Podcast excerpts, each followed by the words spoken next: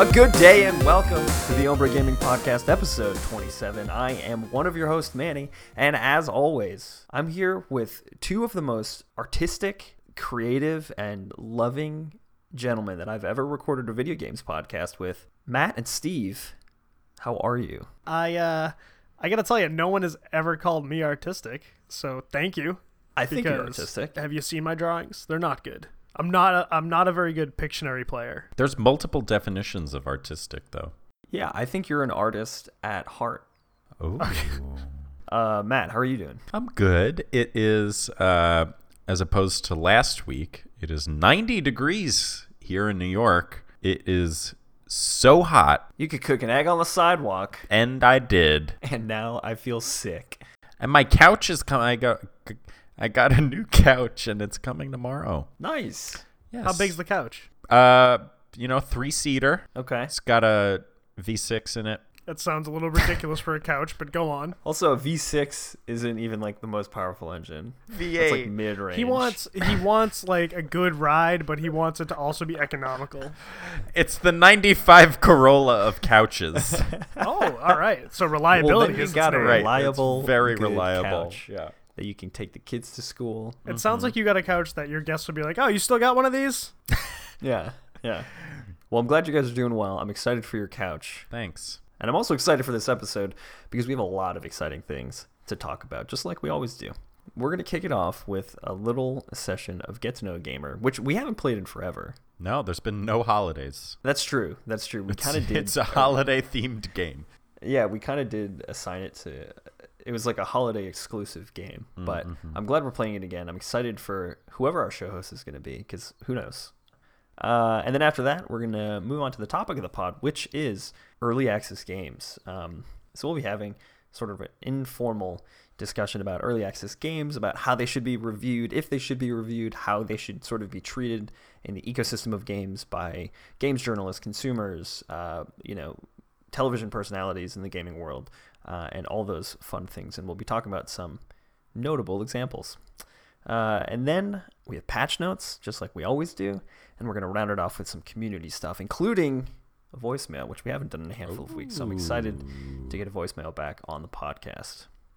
But before we get to any of that, I think it's time to keep the house. First up on housekeeping, please follow us on social media. We are at Ombra underscore gaming on Twitter and at Ombra Gaming on Instagram. If you like pictures and if you like tweets, follow us there uh, and change your passwords because you've been hacked. Uh, similarly, we have a Discord that you can join and hang out with us in. We have a wonderful group of people that you can chat with about video games, movies, food, all the things that you love. Our community loves to talk about it too. What a coincidence! You should join us and hang out. You can find the invite link to that Discord on our Twitter bio, so check us out there and join in some of the fun. Next up on housekeeping, if you wanted to share your thoughts about the podcast, about an article, about anything else related to video games, give us a call. Uh, we have a phone number that you can reach us at and leave us a voicemail, and that number is 347 509 5620. So give us a call. We would love to hear from you, unless you're racist. Next up on housekeeping, this is sort of a unique one, and uh, I, I want to clarify something I said on the last episode Why? because I was I was re-listening to episode 26 and I realized that I was talking about Far Cry 3 and I was talking about relationships in games and uh, I said something to the tune of Far Cry 3 isn't the first but it's one of the first that uses relationships to further the story and further the game. Obviously, I know that it's not one of the first games to deal with relationships. What I should have said is it is one of the first that I experience that does that um, in a in a meaningful way. So uh, yeah, I was talking to Reese, and uh, well, he texted me, and he was like, "Dude, Far Cry Three was one of the first games to further the plot and story using relationships." And I was like, "Oh shit, I said that, didn't I?" So I just want to clarify that. Uh, that's not what I meant. Now that that's behind us, last up on housekeeping, as always, this episode is brought to you by Insert Coin Clothing. If you want to look good and game great, head on over to insertcoinclothing.com where you can buy all sorts of rad gamer clothes, including PlayStation shirts, socks, and hoodies. And if you wanted to get an exclusive 15% off deal on that rad gamer shirt you just put in your bag at insertcoinclothing.com, well, do I have a hot tip for you? Use the code Ombra 18IC for 15% off. And that code does not apply to items that are already on sale or burritos. So now that the house is nice and clean, let's get on with the show. Ladies and gentlemen, behind this curtain is our next Get to Know a Gamer show host. So let's get it going. Everyone's favorite game show, G2CAG. Hello, folks, and welcome to another episode of Get to Know a Gamer, also known as G2CAG. I'm your host, Matt Pat, back again. This is the game show in which I ask in depth questions to our panel of contestants so that you, our listeners at home, can learn more about each person. Today's our Cinco de Mayo themed session, and we have two guests, so let's get to know a gamer. Now, remember, folks, Cinco de Mayo is in fact not Mexican Independence Day. It is a celebration of the defeat of the French Empire at the Battle of Puebla in 1862, so please educate yourselves and don't be racist. As always. It's good to have you back, Matt Pat. Yeah, Thank you. I am this, so like, glad to be here. The last time we saw you is what episode two, three, episode three. Probably It's back in. October. You you look tan. You looks like you you look well traveled. It's good to have you here. Thank you. Thank you. All right, our first round is a game I like to call Papa Pinata. In this game, each contestant will be given a one word clue and have to guess the game that is associated with that clue. If they get it wrong, then they will receive another word to help them come up with the name of the game. None of the words used will be the genre of the game, the names of characters, or the company that made the game. All right, Manny, your first word is moon. I'm not allowed to ask questions, right? Mm-mm. Okay, moon. Uh, Destiny two. That's incorrect. All right, Okay. Stephen, your first word is moon. it is the same word, but they're two different. They're two different. That's absurd. This game is insane. What if I guessed his game the first time around? Wouldn't have counted. Yeah, I'm gonna guess Destiny two. No. Uh, Manny, your second word is You say moon. pipe. Um. So you have moon and pipe. So and this word connects with the first. Yes. Game, it's- the same game. Uh, yeah. Yep. It adds on. Um. I'm gonna guess. Um. What's that game that you can like uh pick up a pipe on the moon? That's a good question. I don't know. FTL. No. I actually know what his is. Yeah, I figured that's, his. that's out. why I gave him that one because I knew you'd figure it out. Uh, all right. You guys are dicks. Steven, your second word is teleportation. Moon and teleportation. Is it Mass Effect three? No. all right. Manny, your third word is mushroom. Oh, uh, Super Mario Odyssey. Yes. Doot, doot, doot. All right, Steven, you God have to get it. this. I would have got his. yeah, I know. Your third word is robot. is it Halo? No. it was portal. Oh, I was gonna Portal guess 2. that. See, I don't associate Moon with Portal. I associate being trapped in a fucking room.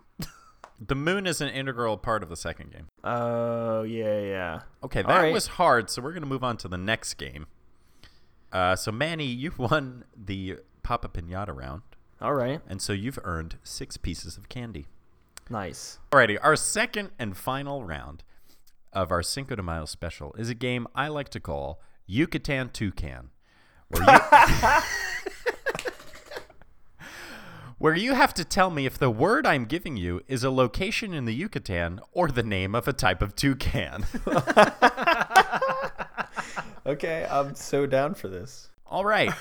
the first word is choco.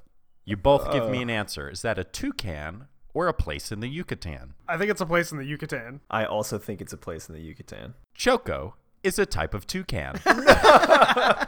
We're not going to be good at this game. I don't think. Or not. Because in my head, I'm like, Choco Toucan? That sounds absurd. is, it, is it made of chocolate? What's happening? All right. The, the second one is Sotuta. I'm going to say it's a place in the Yucatan. I'm going to as well because I feel like you wouldn't do two toucans in a row.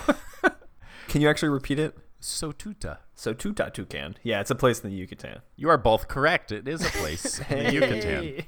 All right. Number three is Peto. I'm going to go with uh, Yucatan. I'm gonna go with Toucan. Steven, you're right. Oh That is a no! place in the Yucatan. All right, and our next one is Toco. I think I gotta go. I'm gonna go Toucan.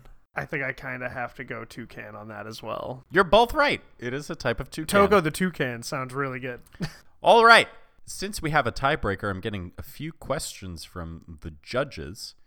Whoever rings in first gets to answer. Here is the first question What are the three colors of the Mexican flag? Ring. red, yellow, no, red, white, and green. Steven, you didn't ring in, Manny. Oh, Red, white, and green. God those damn, are what was the correct. ring. That means that, Manny, you're our Cinco de Mayo winner, and you shall be crowned Cinco King. Thank you so much for watching Get to Know a Gamer. Tune in next time, and always remember to spay or neuter your pets. I'm Matt Pat signing off. Have a good night. Well, that was fun. It was great to have Matt Pat back on the show. I wish him well, and I hope we see him again. As always, thank you to our generous cast of game show hosts. We always appreciate the work they do and how well prepared they are. Yep. so, with that, let's move on to the topic of the pod, which, as I stated at the top of the show, early access games. So I feel like we this is something that we've talked about sort of tangentially on the podcast. We talk about it in Discord a lot and just in general sort of conversations about video games. But early access games are interesting, particularly how they're reviewed by game journalists or publications, how much they cost, what kind of mechanisms are in the game itself to keep people engaged and playing, um, like what, what the roadmap looks like. And I think, at least for me, is one of the most surprising things how early access games can be nominated and, and actually win awards. So, yeah, this is kind of just going to be an informal discussion. Um, we have a couple examples that we're going to talk about. But yeah, we'll just kind of keep the flow going as we start talking. So I guess I think I want to start with reviews and sort of talk about what our observations are there. Because we see reviews for early access games in almost every publication. And I think there's like different ways to frame it. But what do you guys think uh, in terms of? Well, let me pose a question then. Should early access games be reviewed at all? It's not so much that I think they should be labeled as reviewed. I think it should be more like first impressions or a preview article, but I do think there needs to be reporting on it. My thing with the whole reviews is it's really tough to say you reviewed it because it's not a done it's not a finished game. It's still it, it is what it is. It's early access. So there's still a lot to be done. So it's tough to really render a, a final verdict on something that's an incomplete product. I think Before you continue, I just want to interject. We're talking about official game reviews, right? From like right. journalists. Okay, yeah. Yeah, when they you know they, they slap the the grade on it at the end, uh, Right. whether it be a point scale or whatever.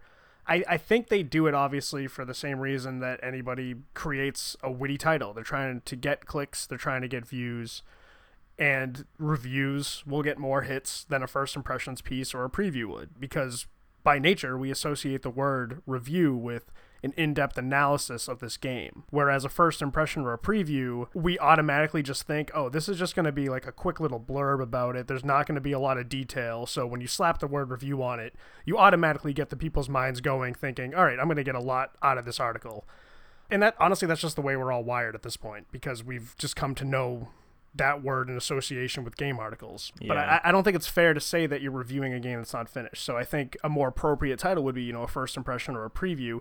But all the same, I still think the same content that you would put in a review, you should put in those first impressions and preview articles for early access games. Yeah, I think, and it, it's like an interesting thing because I think there's like different labels that are, are there. There are so many different labels that are already being used, sort of in the world of reviews. There's like review in progress, um, and there's just like the standard review. And I, I don't know. I think review in progress, I think, is a better like umbrella to put early access games under because it indicates exactly what the title would suggest, which is it's in progress. The game's not finished, therefore our review's not finished. But it's interesting that early access games have become such a part of what we expect at this point. Like we just expect early access games to be released and we expect to pay for them and we expect ideally for these games to continue to be worked on. But I mean, uh, the same could also be said for games that have expansions that come out, right? Like if a game, if, if we know, for example, Destiny 2 has an expansion coming out, can we look at the base game the same way we look at early access games? I'd love to know Matt's idea on this. Yeah, as a resident Destiny 2 reviewer. I don't know. That's an interesting question. I guess I would look to like World of Warcraft, which like has a base game that has a certain set of reviews, but then every Right. expansion that has come out has also had a certain set of reviews for that expansion, you know? Like someone purchasing the game right now wouldn't go back to the review of the original game because it's so different now. But do the expansions stand alone? Like do they do they have different mechanics, different systems? Like do they stand Not completely this- different, like it's all based around the same thing. But like Yeah. Legion was widely regarded as like one of the best expansions since the first expansion, Burning Crusade. Okay. And like they do all those deals and things where you could buy Legion at basically base price, right? Yeah, yeah. A- Another question I have for you is because you've said in the past where you believe that Curse of Curse of Osiris was completed by the time that the game was like released. So, in that aspect, do you feel that the initial release of Destiny 2 was almost like an early access because they had this other piece that was ready to go and then they charged more for it? Even with Curse of Osiris, the game fucking sucks. Because, like, yeah, technically it wasn't. I I mean, I'm not saying Destiny 2 is early access by any means, but I'm saying, like, technically you can kind of make the argument where if you believe they had this DLC that was ready to go when the game was released, but then they waited, you know, was it three or four months after the fact, and then they charged, was it 30 bucks? Something like that? 15, 20? I, No, it's have to go 20, back. 20. Yeah, 20. So, yeah, they charged an additional 20 bucks to everybody to play it when it Yeah. just was a very obvious continuation of what everybody played. There was nothing new to it. And it wasn't really that in depth of a story. Well, I think the more interesting question that comes out of that is what would have happened if they released Destiny 2 as early access and then said, oh, we're going to add all this content as we move forward, and our full release is going to be in May when we release, you know, part two of whatever. as long as they didn't charge 60 bucks at the time of the initial early access release then I- i'm sure it would have Yeah. been better received Which is interesting, right? Well, I mean, but that begs the question like what is the definition of an early access game? Is it by definition a game that's in continuation in terms of its development? Because if that's the case, a lot of games could be considered early access. Is it a game that is being sold for less than the $60 sort of standard sticker price for a new video game? And also being is it is it the combination of a lower sticker price and continuation of development? Yeah, like I, I guess what makes a game early access? Well, that's why I think PUBG is such an interesting one to look at because it's the sixth top selling game in the world right now. Right. And how much is it going? How much is it going for? I bought it months ago, and I don't 30 remember. $30. Okay.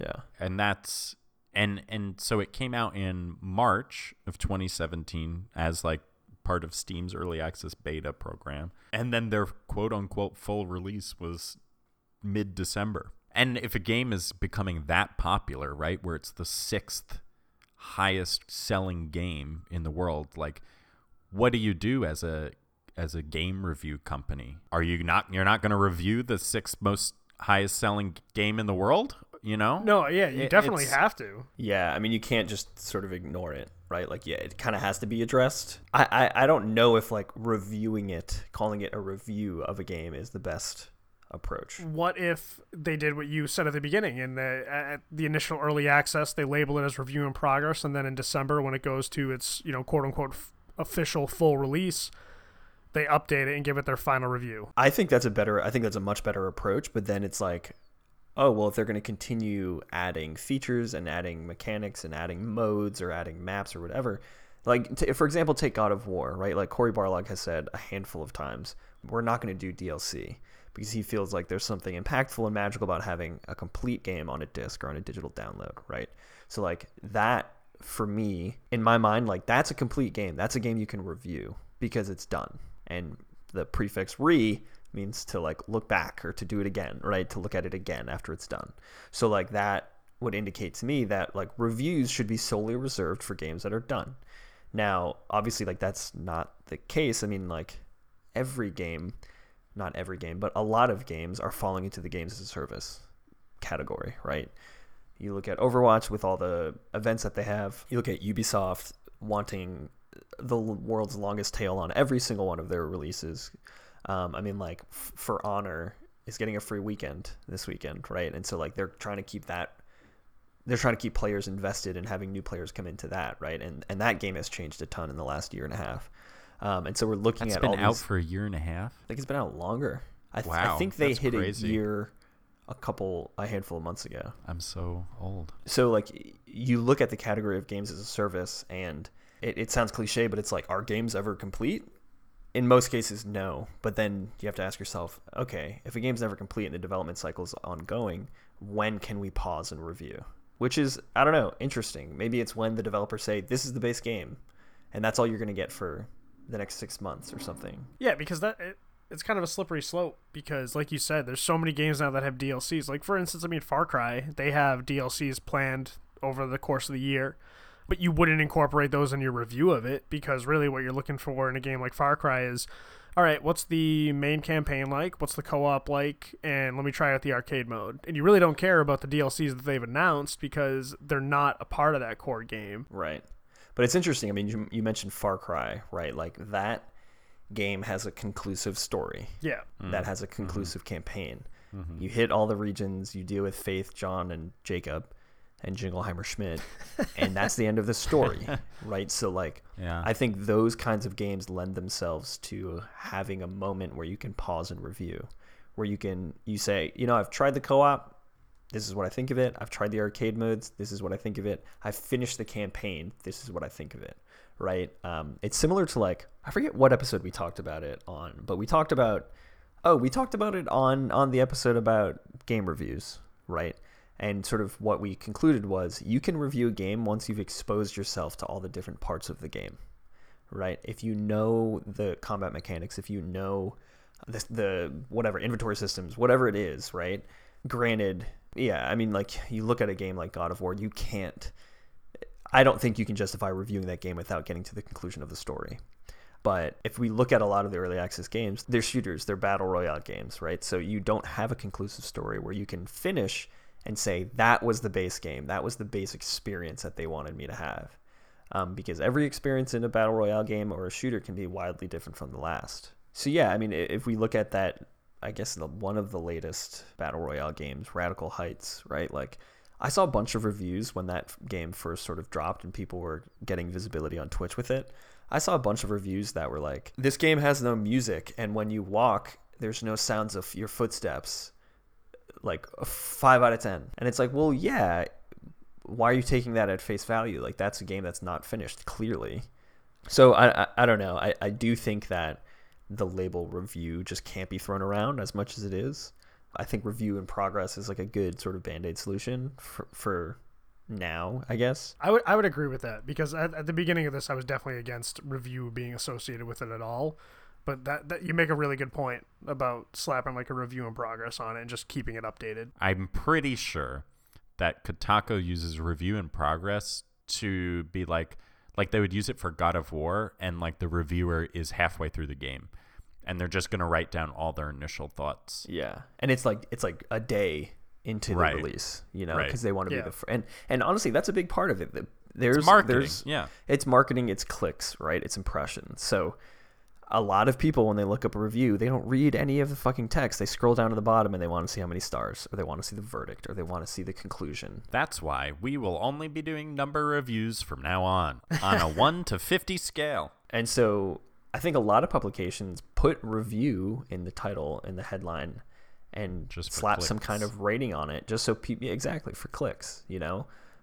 And like I wouldn't be surprised if there are a lot of journalists or, or game reviewers or writers at those publications that don't agree with that practice at all, but they understand they want to drive impressions. So yeah, I don't know. I, I think some of it can be kind of smoke and mirrors about driving people to your website and your content, which is unfortunate because I am HO.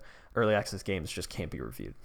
You know? Now, what about okay, not to talk more about battle royale games cuz I hate them, but uh Fortnite is early access, but it is free to play. And you can purchase cosmetics, and that is what you spend money on. Right. Like, okay, I guess my point is is that should I be paying anything for an early access game? And is that what an early access review of a game is helping me do?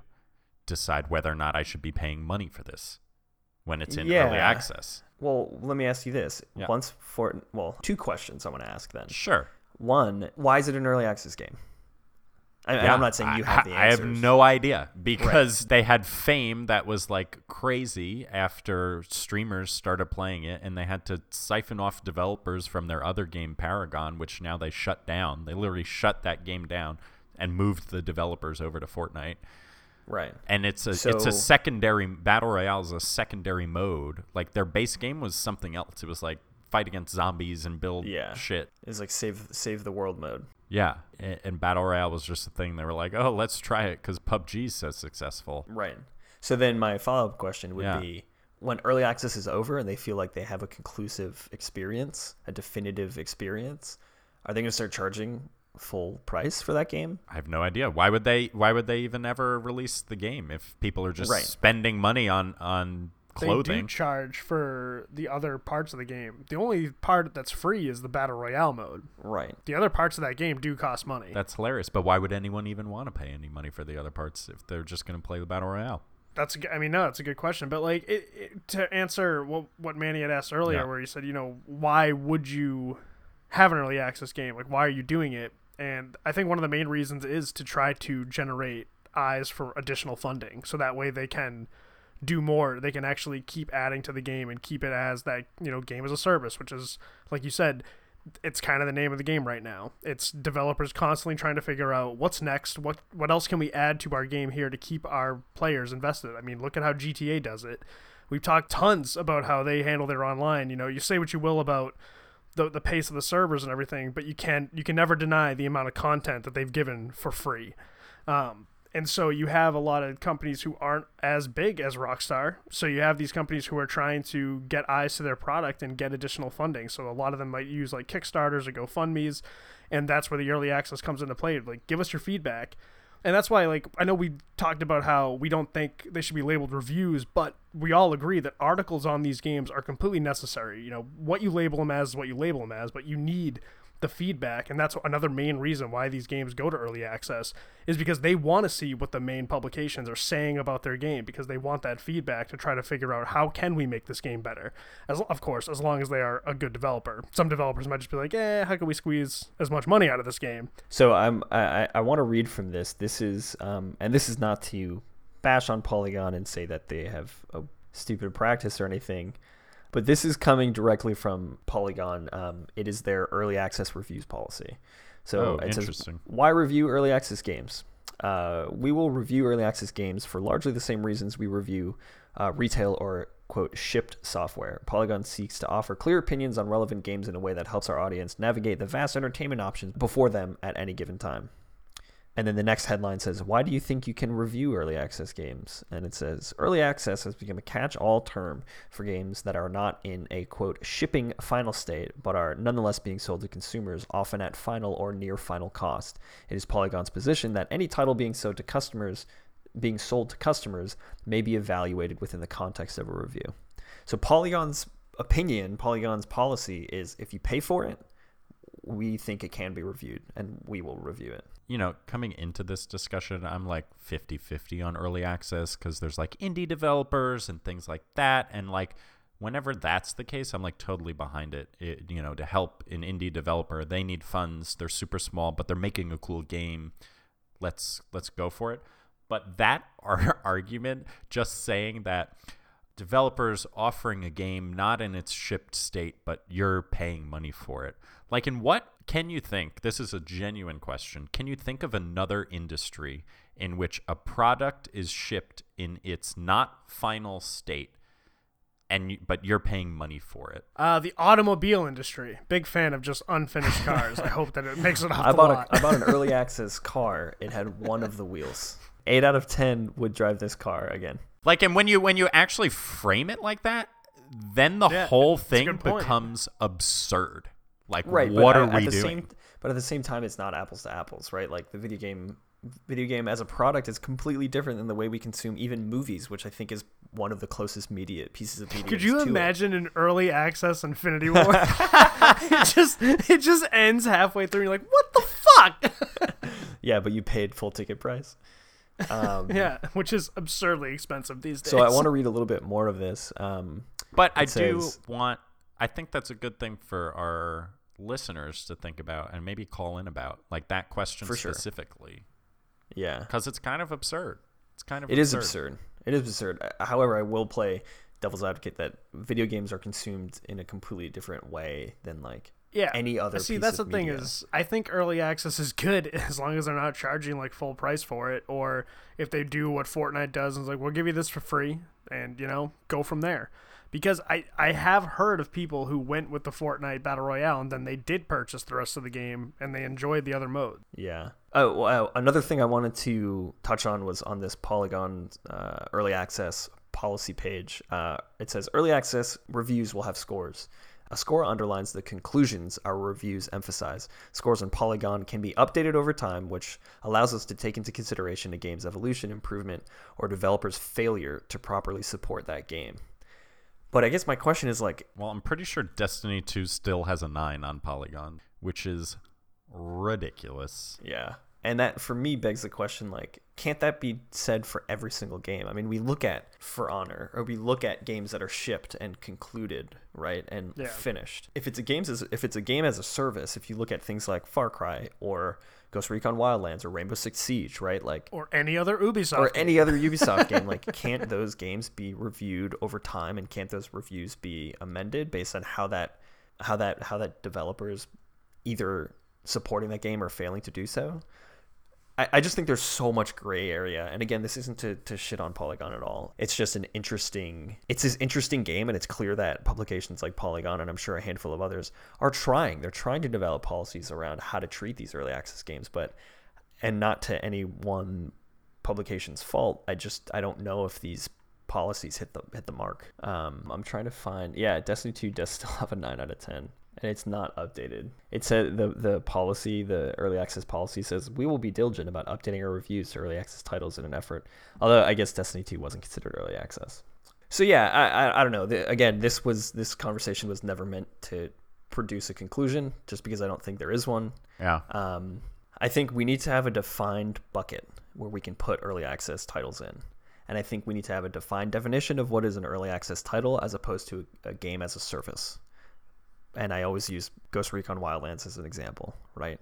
I think only then, once we have a clear definition of what an early access title is, an early access release is, then we can identify how to review it. But if we just say an early access game is a game that's still being worked on and it's not being you're not being charged full price for it. I, I don't think that's a clear enough definition. So I think before I even get to the review section, I need to have I need to have a better understanding of what early access titles are And the community as a whole does too. for sure. I think what I, at least what I'd like to make clear um, right before we move on is that I don't think any of us any of us are okay with paying for broken things, right? I don't think we should normalize paying for broken things, um, for a broken product, but I think there is a space for paying a little bit less for an experience that you are clear on from the beginning. I'm okay with day one patches. I'm okay with bigger studios, completely funded studios that are generating a lot of revenue to release games and say, oh, we're patching these things that we weren't aware of, right? And I'm okay with smaller studios being like, this is a game that we're working on. We want to hear your feedback. We want you to be a part of this. And then paying a little bit less for that. I'm fine with that. But I do want to make clear that we're not into paying for paying for broken shit. Um, so yeah, what do you guys think about early access games? Give us a call share your thoughts. What early access games are you playing? If you're into Fortnite, if you're into PUBG, and you have a strong opinion about these things, we definitely want to hear from you because um, I don't think early access games are going to be going anywhere anytime soon, and, and we're just going to have to keep sort of dealing with them in reviews and in streams and all that. So let us know. We'd love to hear from you. So with that, let's move on to patch notes, where we update you on the gaming news that broke since last we spoke. And this is patch notes 5.03.18. I'll go first. Uh, my patch notes is coming from Forbes. Paul Tassi reports that God of War sells 3.1 million copies in three days, making it PS4's fastest selling exclusive. That's crazy. Kratos may be old, but he and his franchise are very far from dead.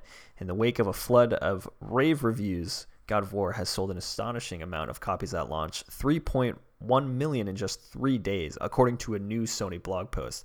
It makes it the fastest selling PS4 exclusive of this generation, besting the likes of Uncharted 4, which for the record is 2.7 million in a week. In a week, not in three days. Uh, Horizon Zero Dawn, 2.6 million in two weeks, and The Last of Us at 3.4 million in three weeks on PS3. Uh, so the margin is absolutely massive. I can't say I'm surprised. I want to see what the life cycle of God of War looks like. I wouldn't be surprised if it does become PlayStation's highest selling exclusive by a country mile. It's very good. I think Steve would agree. I would love to spoil it for Matt, but for some reason he doesn't want to hear it because he's secretly plotting to become a PlayStation boy. On on that note, because you mentioned the disparity between the other games and how long it took them to sell, you know, close to that amount. It is tough because I know The Last of Us and Horizon are both new IPs, so it takes a lot of like, all right, let's convince all these people to jump on this ship. Whereas Uncharted 4, that's that's pretty big because Uncharted 3, I believe, came out in 2011. Yeah, 2011. So Uncharted 4, you know, multiple years later, and it was basically looked at as like Nathan Drake's swan song. So the fact that it took a week and it still didn't sell what God of War sold in three days is pretty impressive. Yeah, it had a really established legacy. Yeah, but like that's the thing is God of War did two, and I think everyone was really interested in seeing how they were gonna change it. I think that really helped them. It's like, all right, we know Kratos, but what's this new Kratos? And I feel like it didn't. e- I feel like um, Sony Santa Monica didn't even push marketing that hard. They didn't. They didn't go over Yeah. the top with their trailers and gameplay, and so it's pretty interesting that they kind of like. Obviously not out of the blue because we knew this game was coming out, but it's it's interesting that they, with not a lot of context about how the game would be experienced, just blew the doors off of every other exclusive. It's crazy. So yeah, God of War, very good game. Go buy PlayStation and play that game right now. So who's next? Matt, what do you got for patch notes? So for my patch notes, I have patch notes for Overwatch. Brigitte is finally getting a small nerf after weeks of being overpowered and ruining my enjoyment of the game. I love Brigida. What? I love Brigida. You yeah, we met her. She was really oh, nice. that's true. You met real Brigida. Yeah, they're altering the cone angle of Shield Bash so it will uh, not hit players that it shouldn't be hitting. Basically, the the hitbox is being reduced for that ability. Hopefully, they'll add in some other things. Uh, I'm a big Lucio fan. So they've uh, actually changed some of his wall riding mechanics, uh, which is looking like a buff. He can go around corners, which is interesting. Oh, nice. You can land back on the same wall after leaping away, which is also pretty cool. That's pretty cool. Um, yes, which I so I like that a lot. And then Hanzo's new kit is live as well. So his scatter shot, which is the pinnacle of random luck in a competitive video game, has has I'm gonna shoot this down a hallway and somehow get a triple kill and game and play of the game. yeah has been replaced with a uh, it's called Stormbow, and basically it just increases your projectile speed. So you go like pew pew pew pew pew. And now he has a double jump ability called Lunge. So looking forward to Hanzo becoming a skill based character for a skill based competitive game, which seems like that would make sense. And then there's going to be a new map coming out too, which is based on Oh, the yeah, special Rialto? event. Yes, it is called Rialto. Um, and so that will be cool that we get to play on that map because the that map that they made for the special event was really good. The map in Italy was very very Yeah. good. So I'm glad like that, that we'll have a uh, a map made out of it for regular I didn't. play. I didn't play enough of, of Retribution. Um, I I, wish I, did. I had fun with it, uh, and I thought it was by far one of their, I'd say top top two special events. Uh, nice. And uh, Steve, what do you got for us? Uh, Red Dead Redemption 2 trailer number 3 dropped Wednesday, and it was fantastic. Uh, we got confirmation of a lot of the old characters from the original Red Dead Redemption turning, including everybody's favorite disgruntled cowboy trying to go on the straight path after leading a life of sin, John Marston. He makes an appearance with his freshly scarred and stitched face. That's mean scars. But then we also saw um, through scenes, you could see Javier Escuela, you could see Bill Williamson, Dutch, of course. Um, and then we also saw Uncle, who shows up at the end of Red Dead Redemption, who lives on the ranch with John. And then we saw a new character, Sadie, along with a couple other women characters.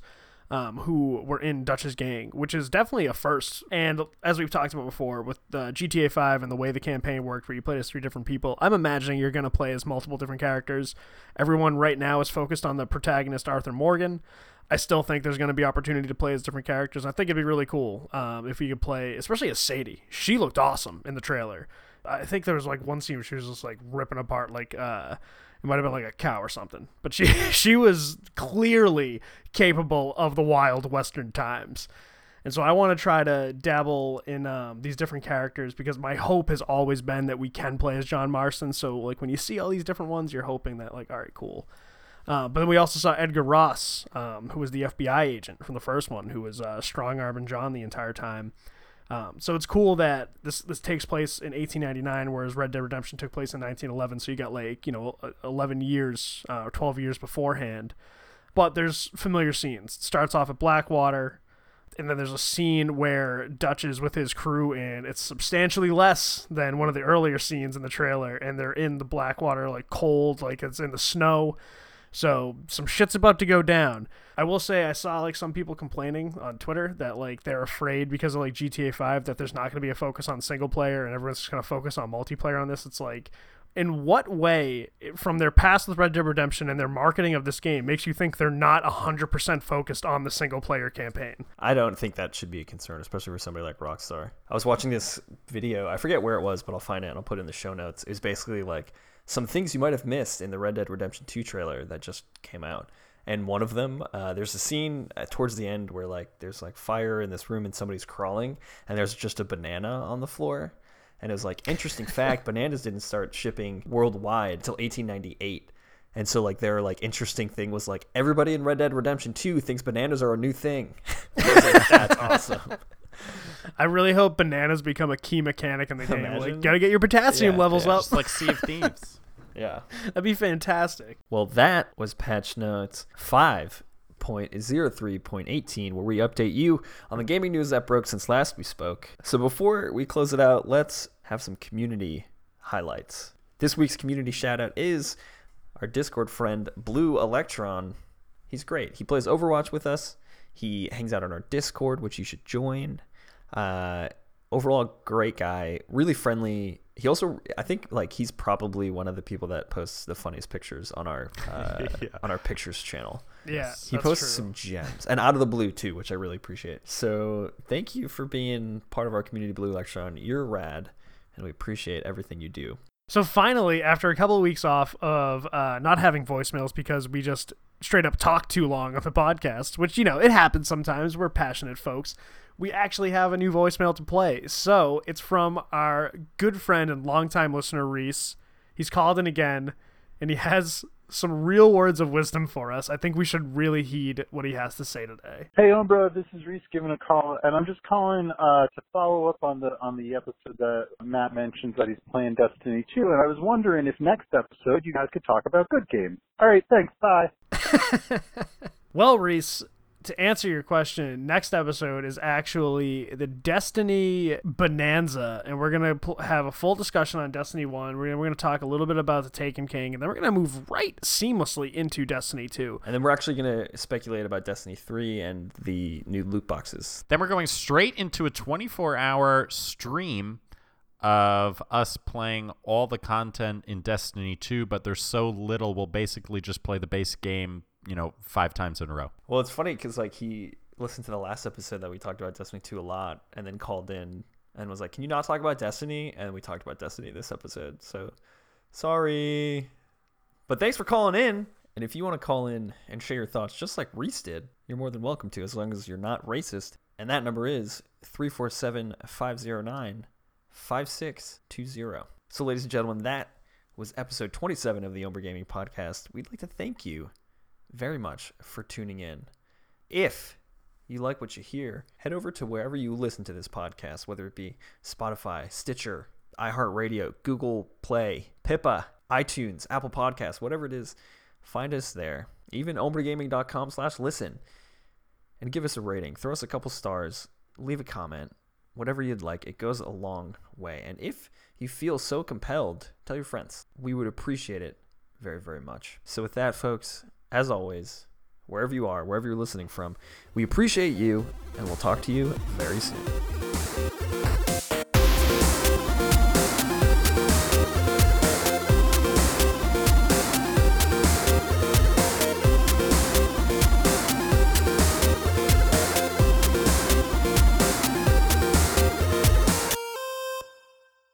Uh, I will assign Stephen or Manny the food item queso or salsa, and I will state the name of a food. They have to defend why queso or salsa would be better paired with that food. Whoever's reasoning is better wins. For this first food, Manny, you will be queso, and Stephen, you will be salsa. The food is hot dog. Can I also just point out that like uh like putting cheese on a hot dog is already a thing. The first food is a Totino's pizza roll. There's cheese in a Tostino's pizza roll, Matt. This game sucks. Yup.